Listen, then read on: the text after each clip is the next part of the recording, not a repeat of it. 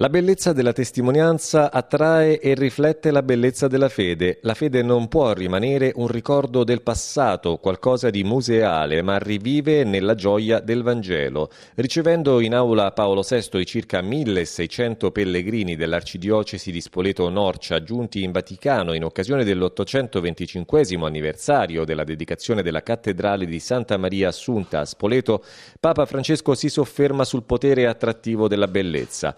Comunicare la fede è anzitutto questione di bellezza e la bellezza non si spiega, si mostra, dice il Vescovo di Roma, pensando alle tante testimonianze di arte e fede custodite nel Duomo.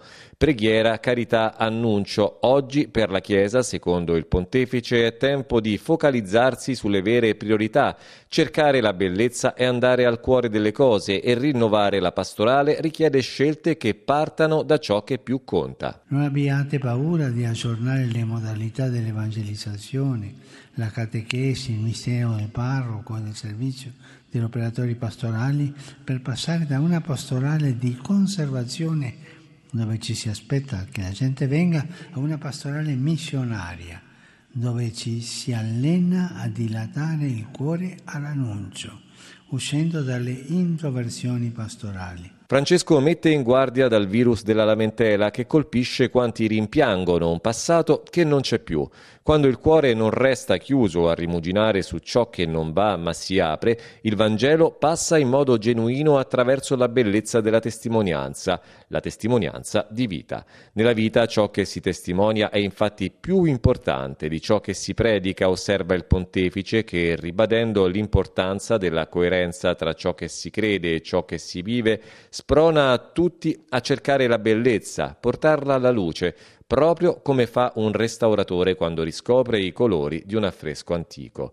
Quello che non appare agli occhi è più prezioso di quello che si vede, aggiunge. Ne sono un esempio la preghiera, la carità fatta di nascosto o il perdono, così come la vita di tanti, santi della porta accanto, che non vanno in prima pagina. Da qui l'invito. Ecco vi auguro di essere scopritori di bellezza cercatori dei tesori della fede e non, fermar, non fermarvi alla superficie delle cose, ma di vedere oltre, apprezzando e abbracciando il patrimonio di santità e servizio che è la ricchezza della Chiesa, e anche di accrescerlo, perché la fede non può rimanere un ricordo del passato, qualcosa museale, no, no ma rivive sempre nella gioia del Vangelo, nella comunità fatta di persone, nell'assemblea di quanti sperimentano la misericordia e si riconoscono per grazia fratelli e sorelle di Dio. A Francesco i pellegrini della diocesi di Spoleto-Norcia, accompagnati dal loro arcivescovo Renato Boccardo, offrono in dono una riproduzione della Santissima Icone venerata nella cattedrale di Spoleto. L'immagine raffigurante la Vergine con le mani alzate in segno di intercessione per l'umanità, nota il Papa, è un'icona che parla. Nel cartiglio è impresso un dialogo in cui la madre implora dal figlio la salvezza per grazia dei viventi duri alla conversione. Ognuno di noi è chiamato all'intercessione, a portare gli altri, anche chi non conosce l'amore di Dio, davanti al Signore. Una Chiesa che intercede, si apprega per gli altri, che porta il mondo al Signore senza diventare mondana. È una Chiesa sempre viva, sempre vivace, sempre bella.